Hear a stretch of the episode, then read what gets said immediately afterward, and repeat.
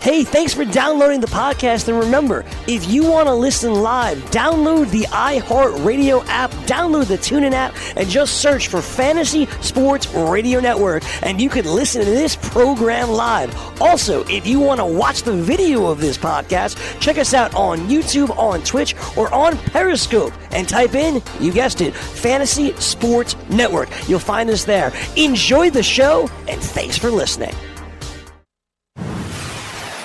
You're listening to the Fantasy Sports Radio Network. It's time to play! Full time fantasy. Play! Full time fantasy. All right, it's Dr. Roto. Get out the insurance cards, get out the copay. The office is open, my friends. Adam Ronis, it's good to be back online. It was a crazy weekend, dude. I apologize for missing you. Yeah, sounds like it was. Yeah, you don't realize how connected you are until you're not connected, and then you're like an addict going around your house like twitching because you don't, you can't, you don't have your internet. Yeah, it's just like being locked up. You don't realize how much you miss the outside world until you see what you missed for the weekend. Anything you want to tell us about that? Adam? No, I'm just saying it's a good analogy. Okay, just checking. Uh, so I we didn't cover. I really wanted to cover get your impressions on all those basketball moves. I don't know if you covered that yesterday, but uh, what are your thoughts on the Brooklyn Nets? I mean, Durant and Kyrie and Jordan and Garrett Temple. You got to be happy about that one, right? Yeah, I think so. There's definitely some risk involved, obviously, because Durant's likely sit out most of the year, and you do have some volatile personalities. But you know, I spoke openly last year. I love what Brooklyn was doing. I thought Kenny Atkinson did a really good job as coach, and they were a fun team to watch. So I think they built the right culture, and I also think it shows that no one really wants to go to the Knicks. Uh, I think Dolan is a big factor in that, and uh, you know the Nets took a shot here, and we'll see if it works out. But uh, I think Brooklyn fans have to be excited. There was something with Brian Windhorst last night that I was watching, and he said that the Knicks, he knows the Knicks plan. There is a plan.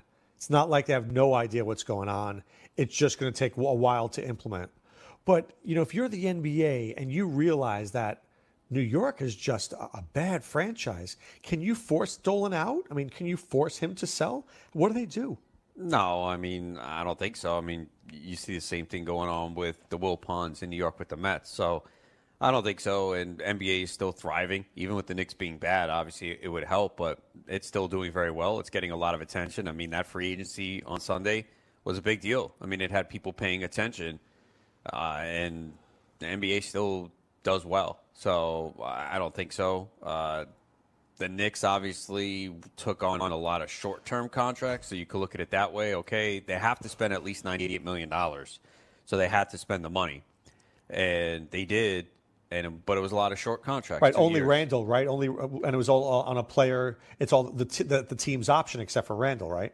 Yeah, they're all like two-year deals, so they're not investing long-term, and they still have a ton of draft picks. So, but again, they're just pushing the timetable back when it was basically telling Knicks fans, "All right, we're going to get two max guys, and we're going to be ready to take the next step in 2019, 2020." Now you're looking at another two years of mediocrity where you're going to hope to land a superstar again. And what if that doesn't go your way? And what if the superstars don't come there? So I understand the Knicks fans who are trying to rationalize what they did, but you're still waiting another two years in the hopes of landing a superstar when that was the plan this year and no one came.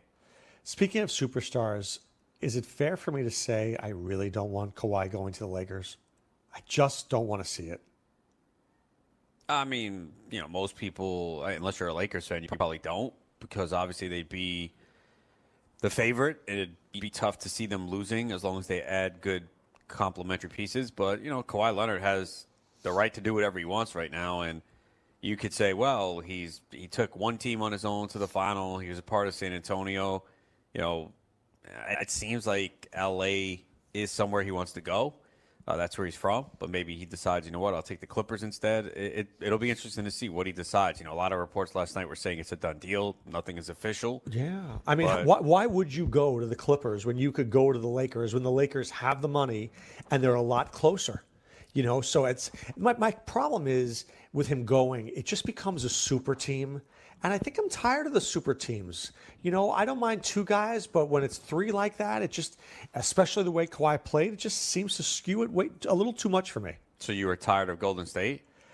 I, I appreciated Golden State because they yeah. weren't really a super team until Durant came. That no, was a team that they built. Right. No, no, I appreciate I appreciated Golden State, but uh, you know, at some point, I know that my son for sure w- wanted to see the Raptors win because he just wanted to see somebody new. I mean, that's not un- unusual, is it? To want to see somebody new in there?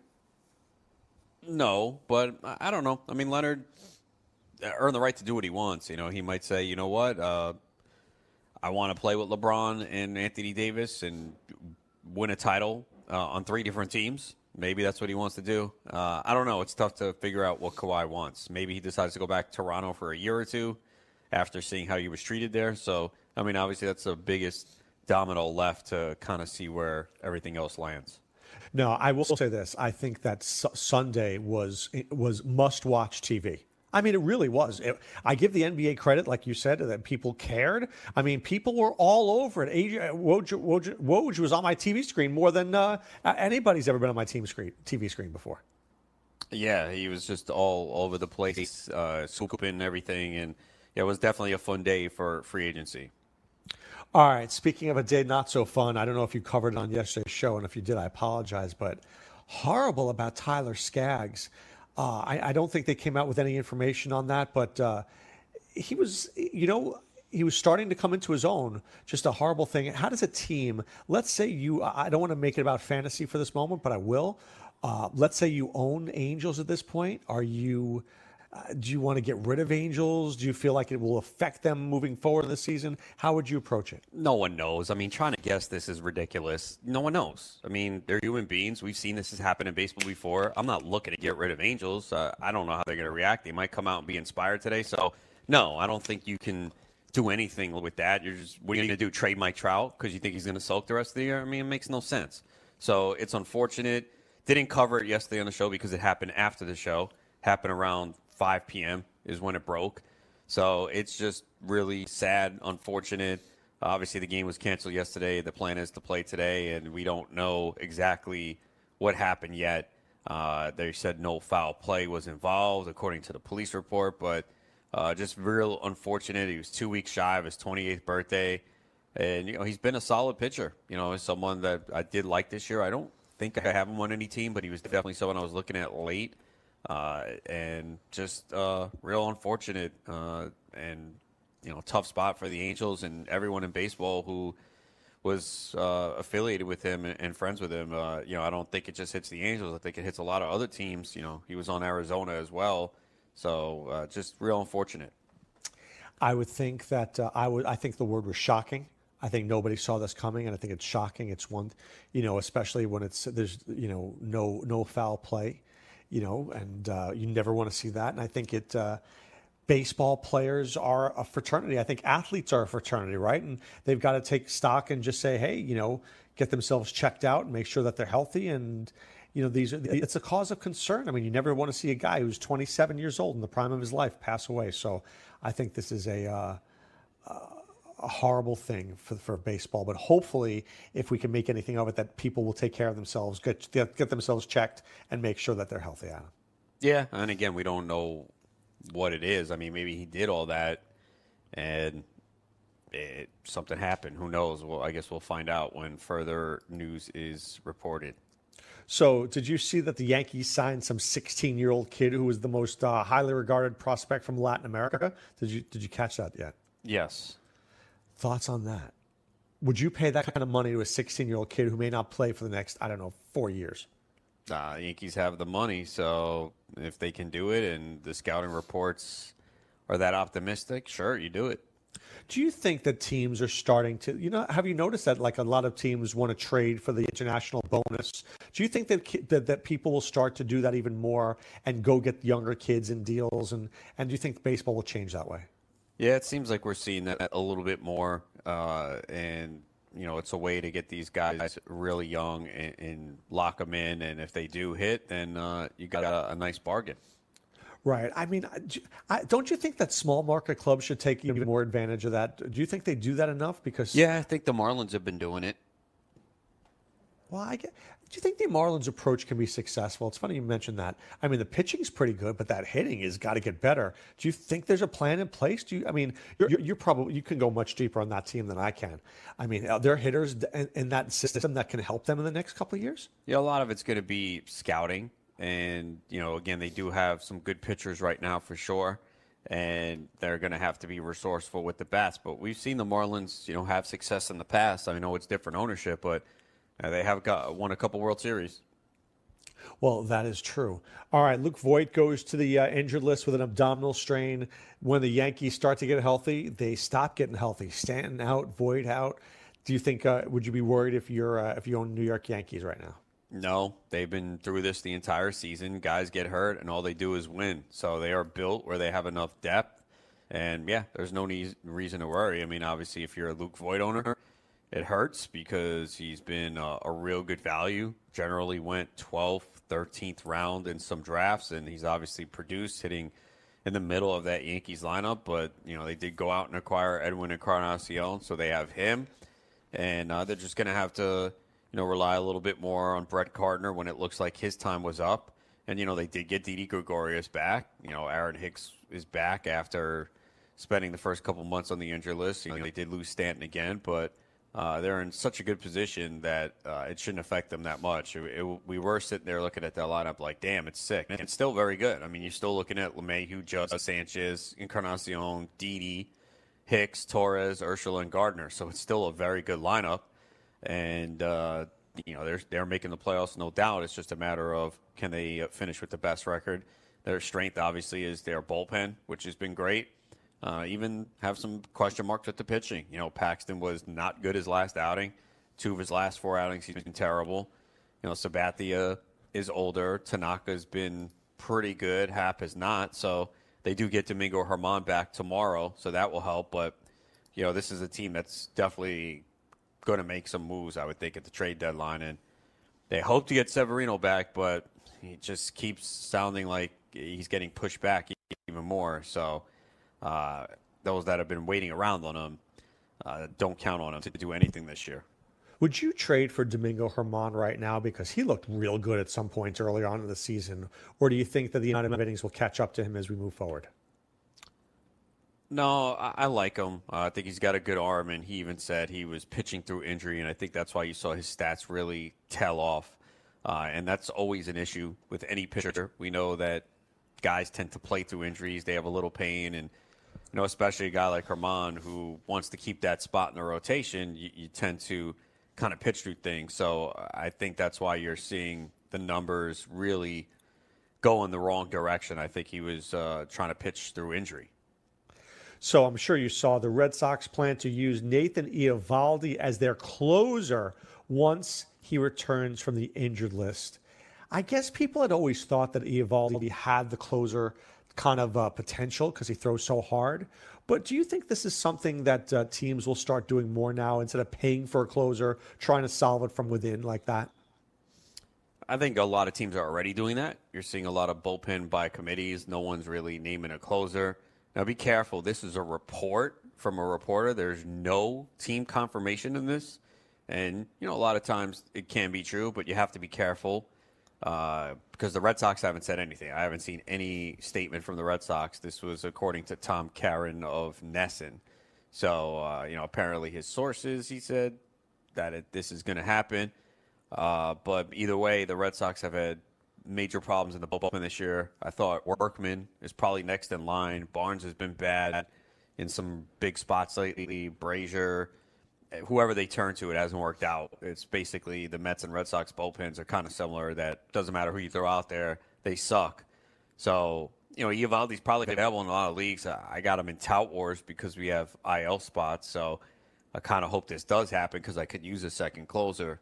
Uh, but I think part of it is one to keep him healthy. They figure, all right, if he just maxes out at one inning, and maybe they don't pitch him back to back days initially, that could help him stay healthy. Kind of similar to what the Cardinals doing with Carlos Martinez.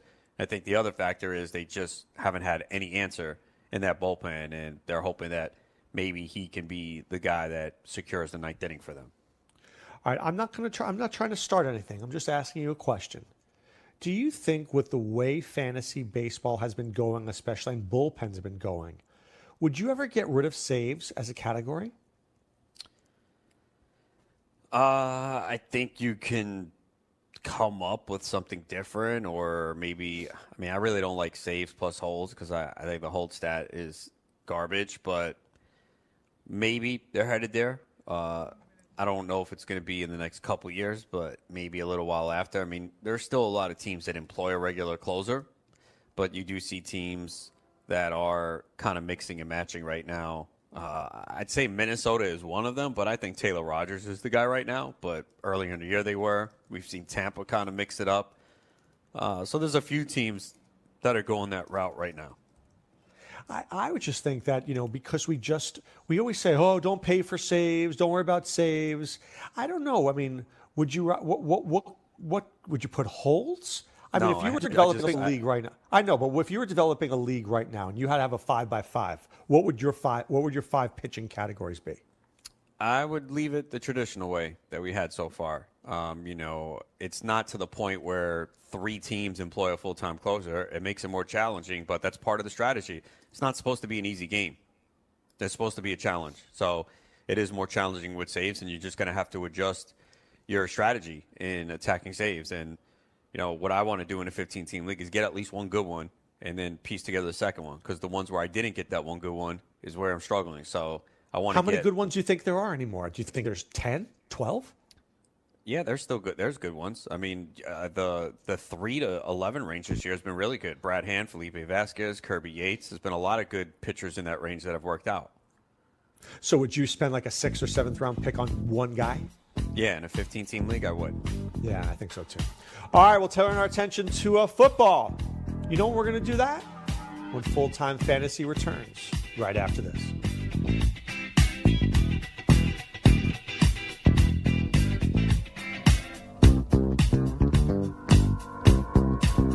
Maid Sailors is the leading cleaning service in New York City and Boston. We service homes, offices, corporate apartments, and Airbnb turnarounds. Give us a call or a text at 212 299 5170 to book now. That's 212 299 5170. Use the promo code FNTSY for 15% off your first cleaning. For more information, go to maidsailors.com. That's maidsailors.com. What's your IRS problem? Do you owe back taxes? Is there a lien placed on your property? Have your bank accounts been frozen or seized? Have your wages been garnished? Are you being audited by the IRS? Are they sending you letters that demand actions and have urgent due dates? Well, solving your tax problems is as easy as calling Taxes 321. The IRS is the largest collection agency in the world. You need the best representation to give you peace of mind. You need experienced professionals that can cut through the red tape and stop the collection process. If you have a serious problem with the IRS, call the Taxes 321 network today. We'll get them off your back. 800 961 3631. 800 961 3631. 800 961 3631. 800 961 3631. Let DailyRoto.com guide you to victory as you swing for the fences playing daily fantasy baseball. Become the eighth Daily Roto lineup optimizer to win $1 million in a FanDuel or DraftKings tournament, or become part of the growing community who have won thousands of dollars. If you're playing MLB DFS and not using DailyRoto.com, you're doing it wrong. Enter promo code FNTSY for a 10% discount. The 2019 MLB Daily Roto Premium Package at DailyRoto.com. Use the promo code FNTSY and get your 10% discount today.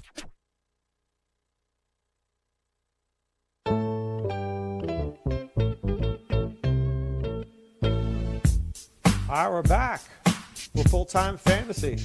We got a promo code for you, whether it's Roto or Ronis. Put in Roto50 or Ronis50 and get 50% off your first two months at fulltimefantasy.com. And uh, I think that's a steal, Adam. You're getting all the information that you could possibly get. You get access to you, me, Sean Childs. We'll answer your questions, articles, draft reviews. I did a draft review. You did a draft review. I think that's. Uh, I love the draft reviews. I think they're very valuable for people. Yeah, I think you can look at a draft board right now, figure out okay, what teams are having success, what's the blueprint for success, and you could see other teams where a lot of mistakes were made, and you want to learn from those mistakes to make sure that you don't do them. So I'm looking here at an online championship draft, and I'm looking at Team 12. Why do I see four bright blue stickers on this board? Does somebody how how do you take four tight ends and feel good about yourself in the morning? No idea. It's a big mistake. Uh, you know, and especially too, if you're going to take Travis Kelce at pick 13 on the turn, you really don't need another tight end. If you want to take one in the last two, three rounds to have a backup, fine. But you're playing Travis Kelce every week, and I know we have the extra flex spot, but what are the odds that a tight end that you're taking at 22 and 24 tight end off the board are going to be a flex worthy spot consistently? And you could tell me, well, it's Kyle Rudolph and Greg Olsen. I still don't think in this format, full point PPR, you're going to use those guys most weeks. So, yeah, four tight ends in a draft is just utterly ridiculous. Uh, I I won't even take more than two, and especially when you take Travis Kelce, you don't even you only need one more, and it should be late. And I'm and I'm shocked. So basically, talking about Kelce going 13th, he was the first pick of the second round. How do you take Kelce over Chubb, Juju, Beckham, Connor? I mean, even if you love Kelce, I just think that's too soon. Yeah, and the only way you can justify it is if Tyreek Hill misses eight to ten games or the entire season. And even then, it's still a little bit of a reach, and it doesn't sound like. I mean, again, we don't know. There was a report saying it could be a max of four games. Maybe it's still eight. Who knows at this point with the NFL?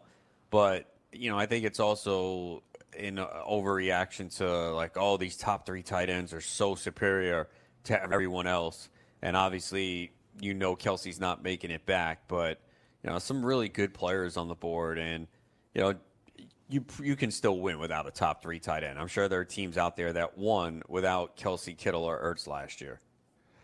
I don't know all the teams in this league. I recognize maybe about four or five by name, but two that I can tell you, Adam. One is Team Rozek, that's John Rozek, and Javelino. He will actually is... be on the show tomorrow at 3:20 p.m. Eastern. Oh, Rozek? Yes. Oh, and then Kirk Cukes is Javelina, right? Here's something I can tell you about both of them. Look what rounds they took their quarterbacks 14 and 15. Two of the top high stakes guys out there, Rozek and Kurt, are great players. They're playing in the 5K, they're playing in the 10K. Look at what they did. And it just tells you that these guys stick to a strategy like glue and they don't and they don't move from it. Yeah, I mean, look, when you play in this format and you see how it pans out and the results, I mean, it's pretty clear. I mean, we talk about it all the time how you should wait on your quarterback. And I understand it's very, especially, I think in this format, it's tempting, man. You know, it's like someone's holding, you, you, you know, you're on a diet and you shouldn't be eating desserts. And you're looking over at the counter and you see cheesecake and apple and pie. And you want it. right. And you want it. And it looks good. But you know, I can't have it. It's not good for me. And it's the same thing with these quarterbacks. Because think about it, man. Round eight, Deshaun Watson, like, wow, man, uh, it's really appealing. Baker Mayfield, round nine.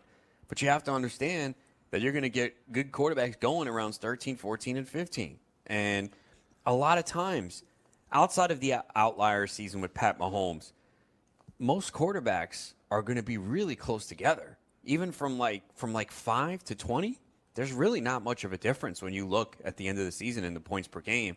So you have to really have discipline and hold back, knowing, all right, I'm going to still get good quarterbacks. I mean, you know, those two guys you refer to, Goff and Lamar Jackson, you know, I, I don't love Goff this year, but, you know, what if we're wrong? Or what if that Rams offense rebounds? I mean, we know there's weapons there. We know there's a good mind of McVay. Lamar Jackson obviously has the upside, is what he can do on the ground.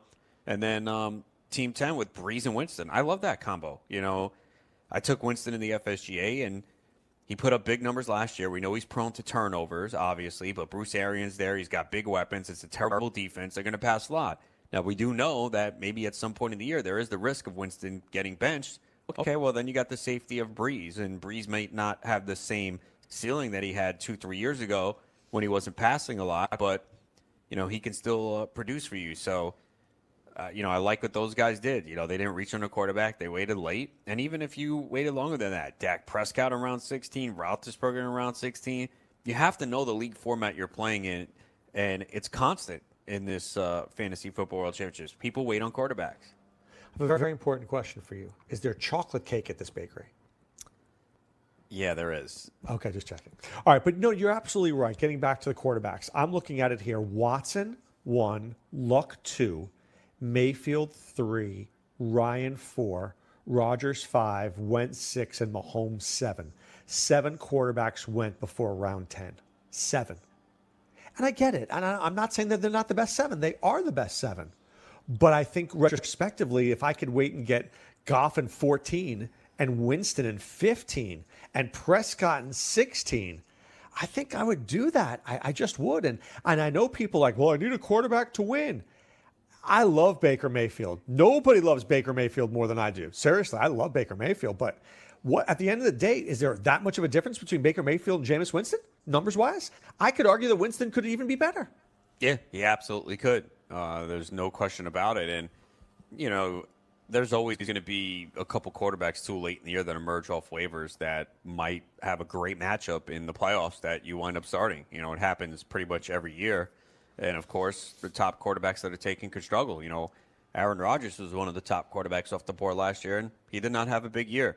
Matt Ryan was coming off a huge year, uh, then had a bad year, and was going really late last year. He was going outside the top 12, and he wound up finishing as a top quarterback. So, a lot of these quarterbacks that we see going late, uh, a lot of them have the ability to finish top five, top 10 this year, and that's ideally what you want. You're trying to get that value late while you build up your running back and receiver depth because you need a little bit more in this format because we have the extra flex spot. It's two running backs, three receivers, two flexes. So, that's why you see the sharp players pushing the quarterbacks down the board.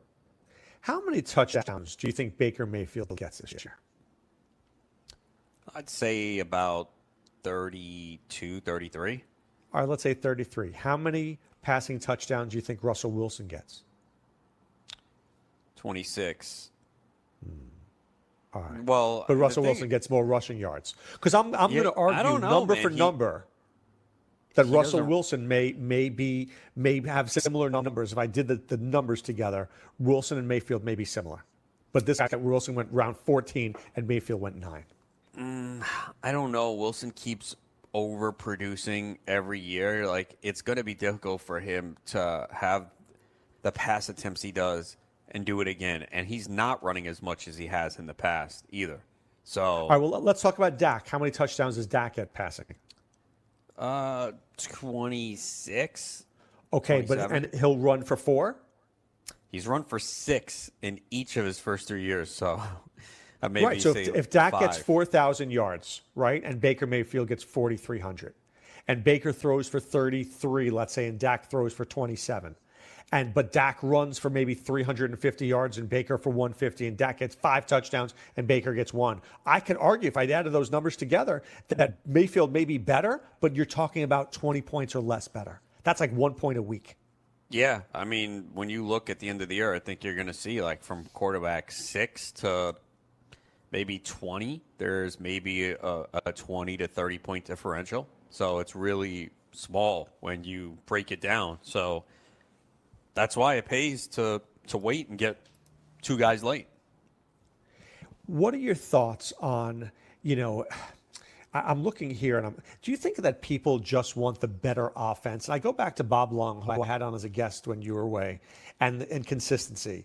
With Baker Mayfield, we know that we're consistently going to get week in, week out performance from a good offensive team with good receivers, so that maybe he doesn't score 30 for me every week, but I can pretty much put in 21 to 22. Does that give you a value, or in a total points league, you don't worry about it as much?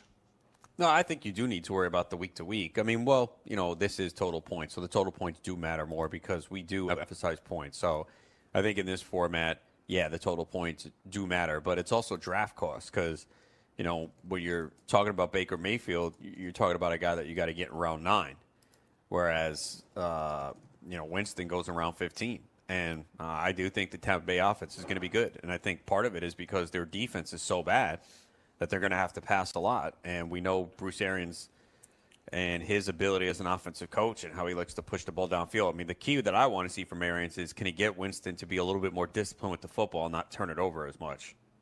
Yeah, I don't know, dude.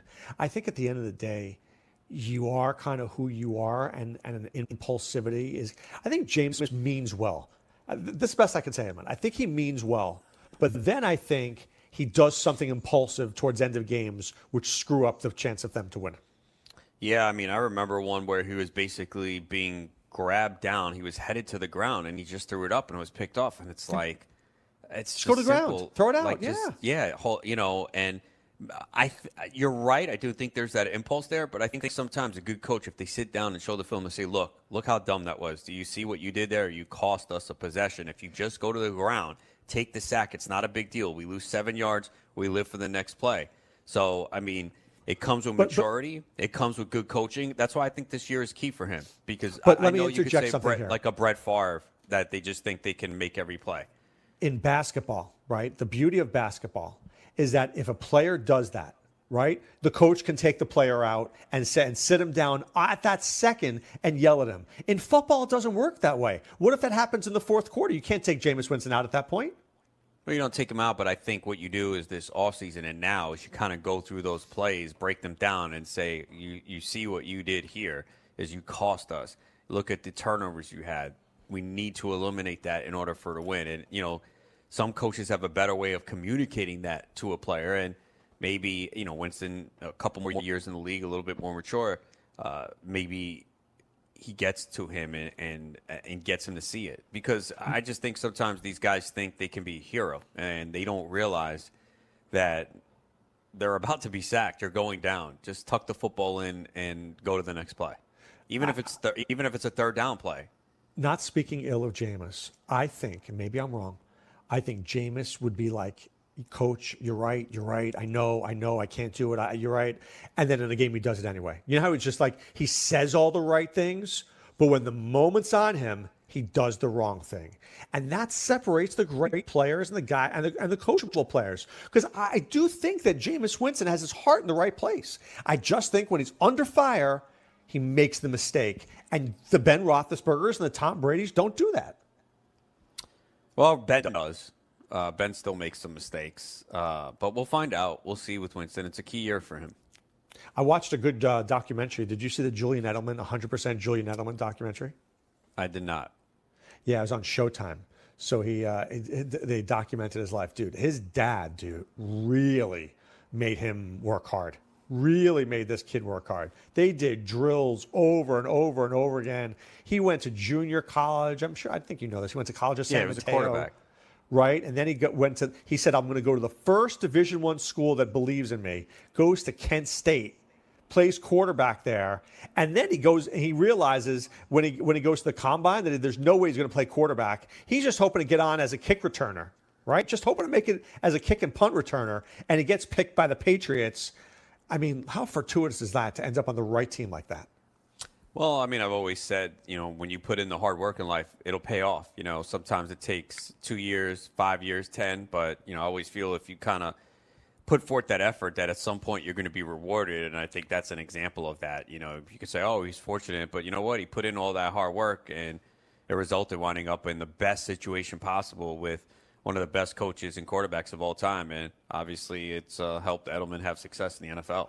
So if you watch the documentary, it, shows you the, the year that he was out with the knee injury, and then of course the PED suspension. And do you know where he's getting his training? At TB12, uh, whatever you know, studios. He's got Alex Guerrero. He's working out with Brady's guys. I mean, just shows you that you know Brady's his guy, and Brady made sure that he came back in the right way because he was going to the right people, the right doctors, and he came back super strong, maybe too strong, if you will. Yeah. Uh, well, I think right now too, uh, he's been a good value in drafts. Uh, you know, I think he is going to have a, another big year. I mean, he'll catch eight, nine passes a game. We know what the Patriots like to do: short passing game, running game, and Edelman is the guy for Brady, especially with the lack of wide receiver depth they have right now. Yeah, in this draft, he went as the second pick in the fourth round. But I want to turn my attention to team number five, Adam. So I would say a couple of years ago, this would be a really good start. Team number five starts out with DeAndre Hopkins as his first pick. Second pick is Antonio Brown. And third pick is Keenan Allen Roto. Would you start your draft that way, or would you have wished to have taken? Would you not have taken Allen? Would you have taken a running back, or would you have taken a running back instead of Antonio Brown? What would you have done differently? Uh, I would have taken David Johnson at five. Uh, you know, this years ago, I did this all the time with the three wide receivers and had a lot of success. I think you're seeing it being done a lot less. In fact, this was the only team in this draft to start with three consecutive wide receivers. Now, those are hell of a, a, group of wide receivers. And maybe in this format, I could see it a little bit more, but now you're really trying to hammer a running back, man. Like, all right, Kenyon Drake's your RB1. We know he's good, but is he going to get the full workload? Tevin Coleman. All right, good system. He's uh, experienced with Shanahan, but Jerick McKinnon's there. Matt Breida's there. Raheem Mostert, you know, uh, and Coleman wasn't very impressive last year. Darius Guice coming off for torn ACL. Peyton Barber, eh, can he hold off Ronald Jones? There's a lot of question marks here, and that's what happens when you load up and four receivers in the first five picks. So yeah, your receivers are good, and, and then you took a, a, quarterback in round nine with Baker. We like him. Njoku, I mean, I don't feel great about him as my tight end. Win. Love the talent, but you know, you at bringing Beckham, so what you're doing is a lot of question marks here at the running back. I don't mind. I like taking that one top running back, having him, and then I don't mind taking shots to get my RB two. But here, you're looking to fill two spots. Yeah, I mean, I love the receivers. It's Hopkins, it's Brown, it's Allen, Cooper Kupp and five, Curtis Samuel and eight. I love it, but I, I think you're right. I think it's too risky when Kenyon Drake is your one. Eh, I think that's risky. I mean, he may not even keep the. What if he only gets 15 t- touches a game? And what happened in this draft too was that the running backs really went heavy. There were 19 running backs in the first three rounds compared to 14 wide receivers. We usually do not see that in years past in this format. It's usually receiver heavy, and this strategy got burnt because of that. Yeah. All right, we'll break down this draft more when we continue right after this.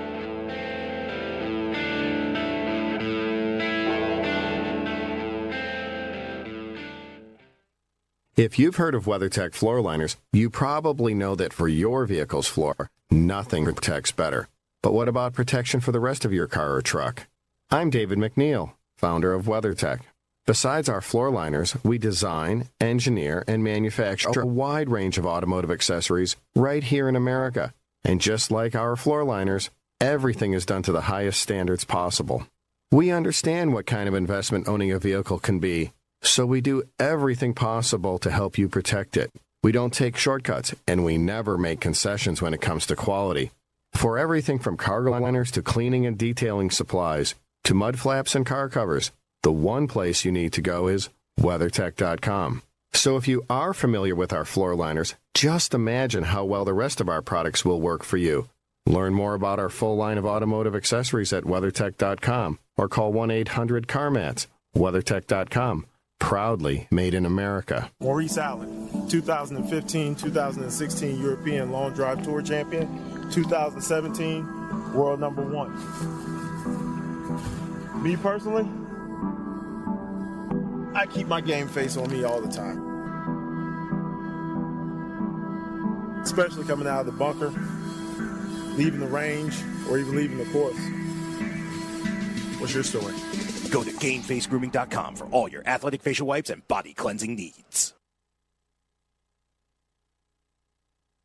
Do you want two risk free wagers up to $1,000? If so, go to pointsbet.com forward slash grid. Open yourself up a PointsBet sports wagering account. Enter the promo code GRID, and you'll get two risk free bets of up to $1,000. In addition to traditional betting, PointsBet also offers its own betting concept where customers they're rewarded by how much they win their bet. That's pointsbet.com forward slash grid. Enter the promo code GRID and get your two risk free bets of up to $1,000 today. Gambling problem? Call 1 800 Gambler. 21 and over. New Jersey only. Eligibility restrictions apply. See website for details.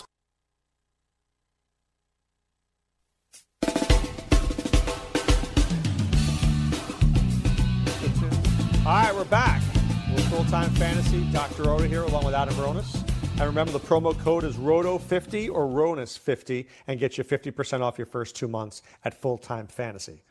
Ronis, I almost was not here with you today for multiple reasons. I didn't tell you the crazy story on Sunday. You ready? So I was playing golf with my daughter.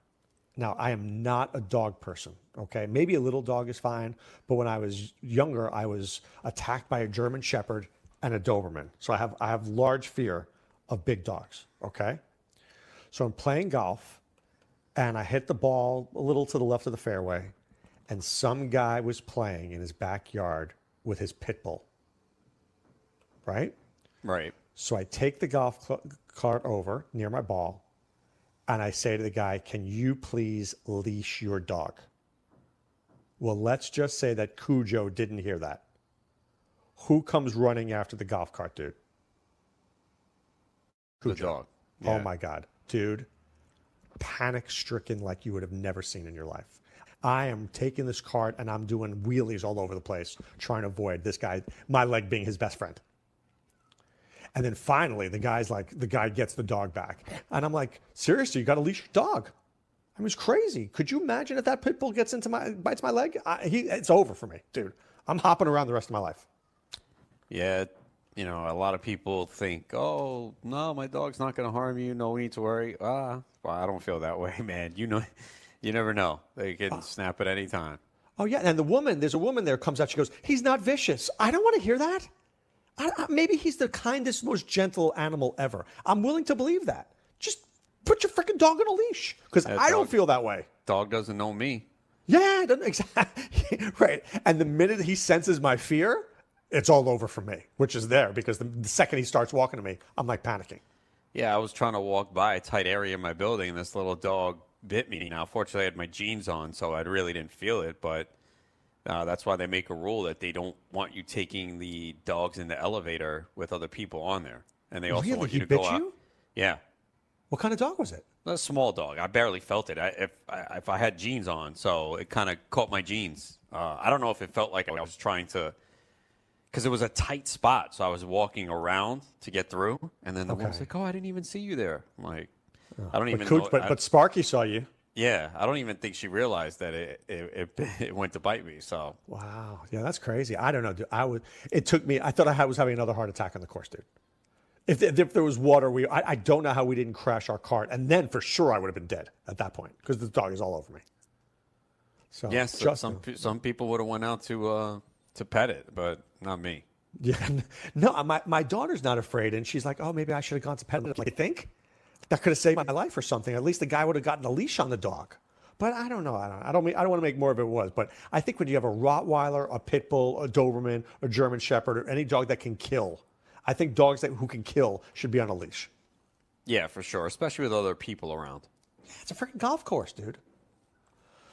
All right, that's my that's my moment for today. I, I swear to God, Ross, I thought I was dying. I thought I was dead. You're gonna do the show uh, solo. All right, let's take a look at team number ten here. Kirk Hughes starts out with Joe Mixon, and then he comes back with Juju, and he takes Thielen and then more. Is that a really great start to a draft? If you had that draft, are you happy?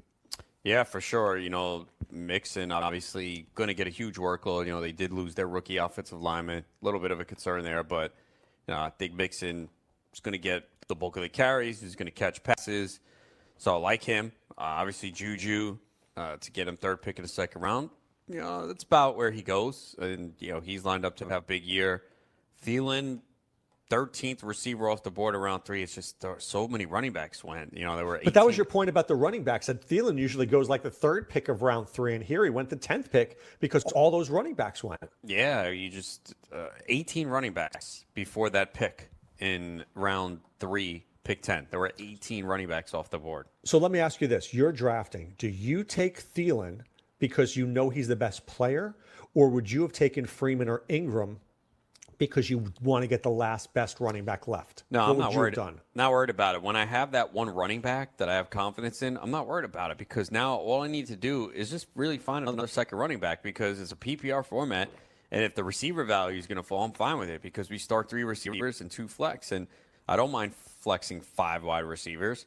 So I think he played this extremely well.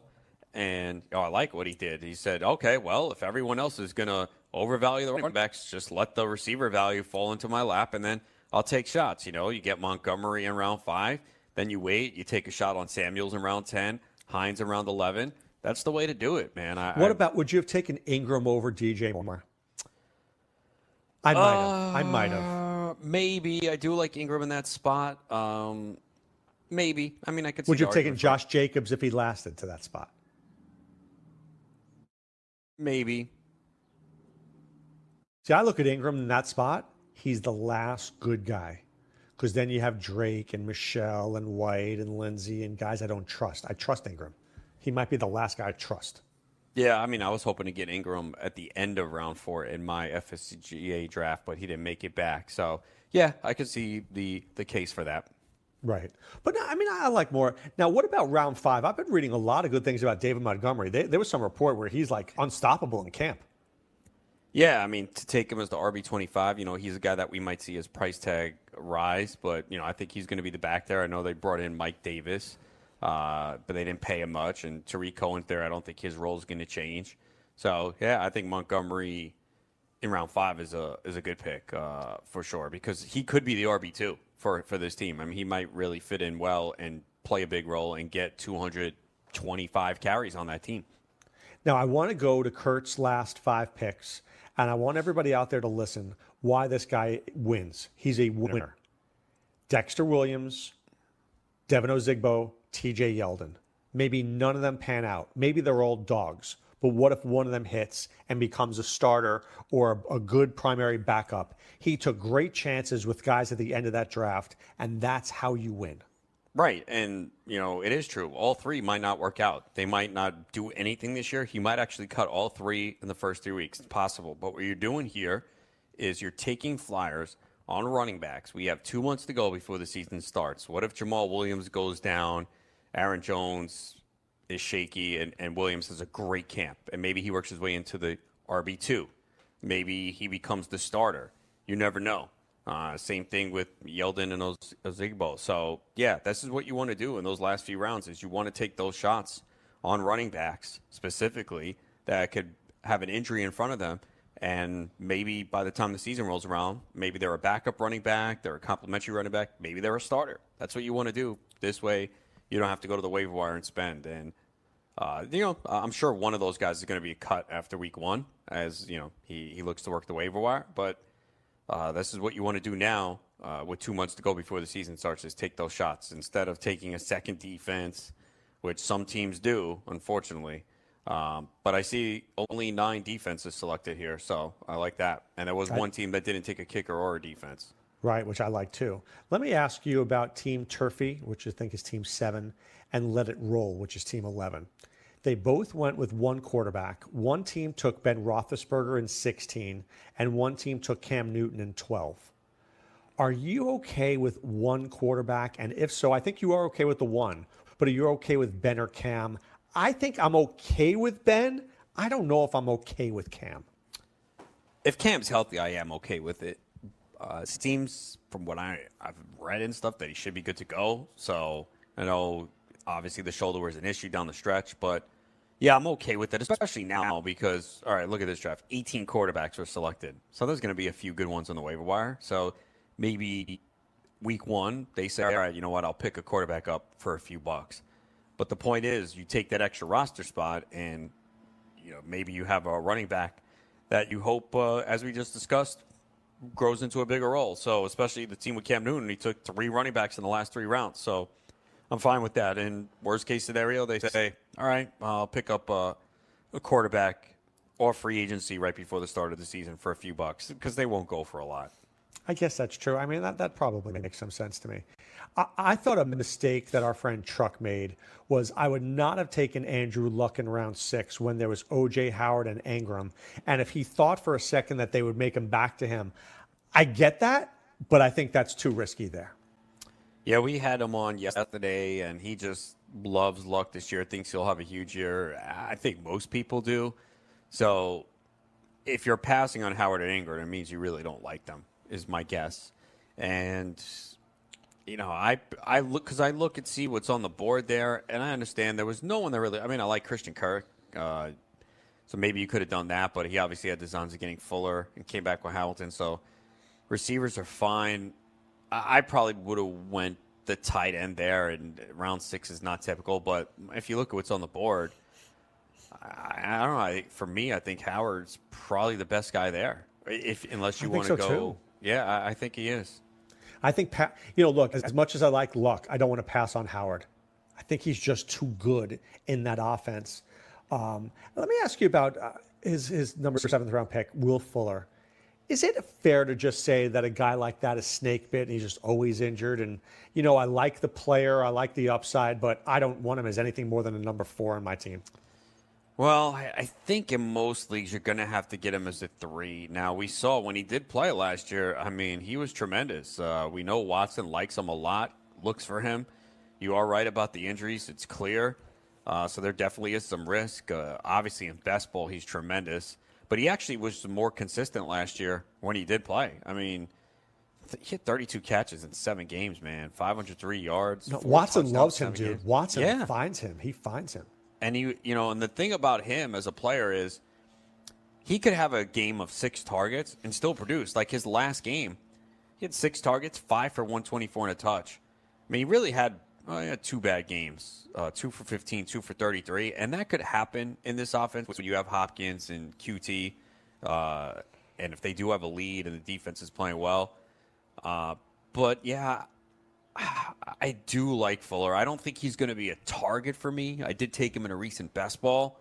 So to me, it depends on the price tag and what I have. But I don't mind taking him because if he does stay healthy for 13 games, man, he could produce a, an astronomical line.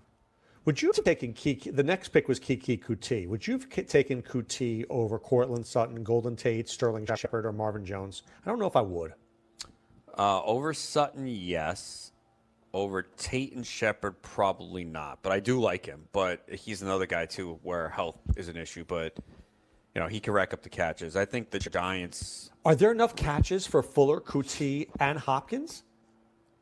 See, I question that.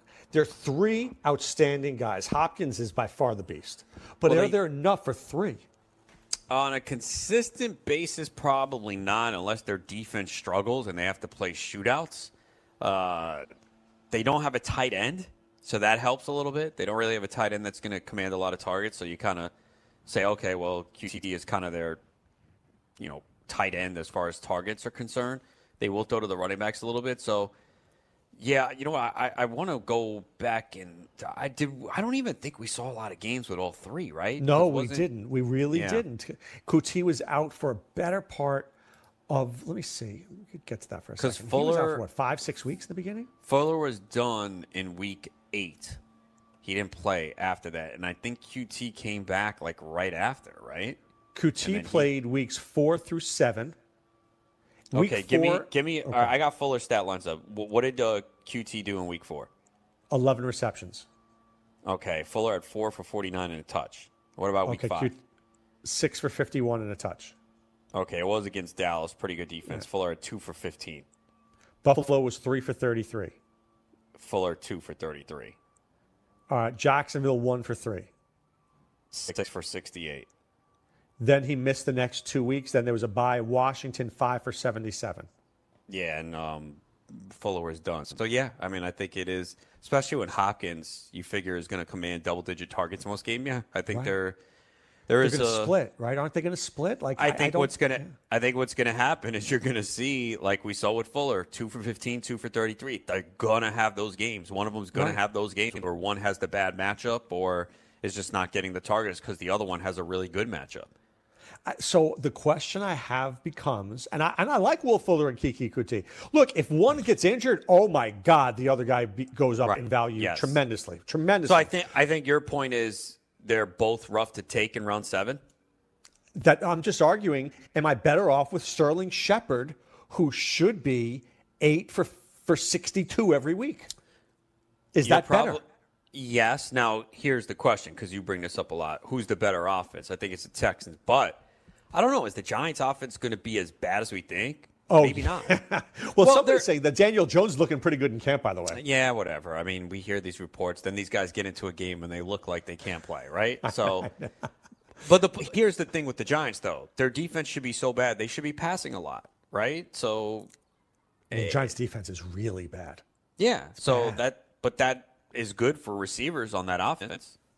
Well, that's what I'm saying. I mean, look- look, is Shepard good enough? I have to look at it. Give me, give me a second, because you know I kind of during season I forget nothing. You know, right? And now I forget everything. Well, yeah, that's you- why this is you know the, the time to kind of to do that research and figure things. You know, But, like, I do who- a lot. like the, the opposing cornerback. You know, can somebody can can somebody in Dallas shut down Shepard? I think so. Yeah, I mean, I get the other thing with Shepard too is he might play a lot more on the outside. You know, Right. both him and not Tate good. are slot guys, and they're going to have to probably rotate. I think. He gets Patrick Peterson when Peterson comes back, right? He's going to get shut down there. What about Slay? I mean, so I'm looking at all these guys. We've never seen Shepard getting the, the other team's best guy because there was always Beckham there. True, true. So I wonder about that. Is he? Look, I think he's a good player, but is he that good? Yeah, I mean it's a it's a question mark, and he's I'd say the one on his team, where Coutee you could say is maybe the three. Correct. But once again, we go back to the better offense. Yeah. And we go back to the fact if Fuller and or Coutee gets hurt, their value. They, they, if if I knew Fuller was out, Fuller was out for the season, Coutee would be a fourth round pick for me. Yeah, for sure. I mean, he would he could get so many of those short receptions, and we saw how well he performed last year. So yeah, I mean that's what you got to figure these things out now. That's what these drafts are to do is to kind of figure it out and map out your plan. And I think this is why you do multiple drafts. That's why you go to playffwc.com because you may want to do one thing in one league and try another strategy in another, Adam. Yeah, for sure, and that's what you know best balls are for. And uh, obviously, this is an online championship, two ninety nine entry, and a fifty thousand dollar grand prize. So you don't want to mess around too much in those. exactly. All right, Unless who's coming up in like hour number fifteen. That's true. Who's coming up in hour number two? Uh, we got Jim Day, aka Fantasy Taz. I love Jim Day. All right, tell him I said hi. All right, guys, this is Dr. Roto saying be well, take care, keep it here for another hour of full time fantasy with Adam Ronis and, of course, Jim Day coming up soon. Back right after this.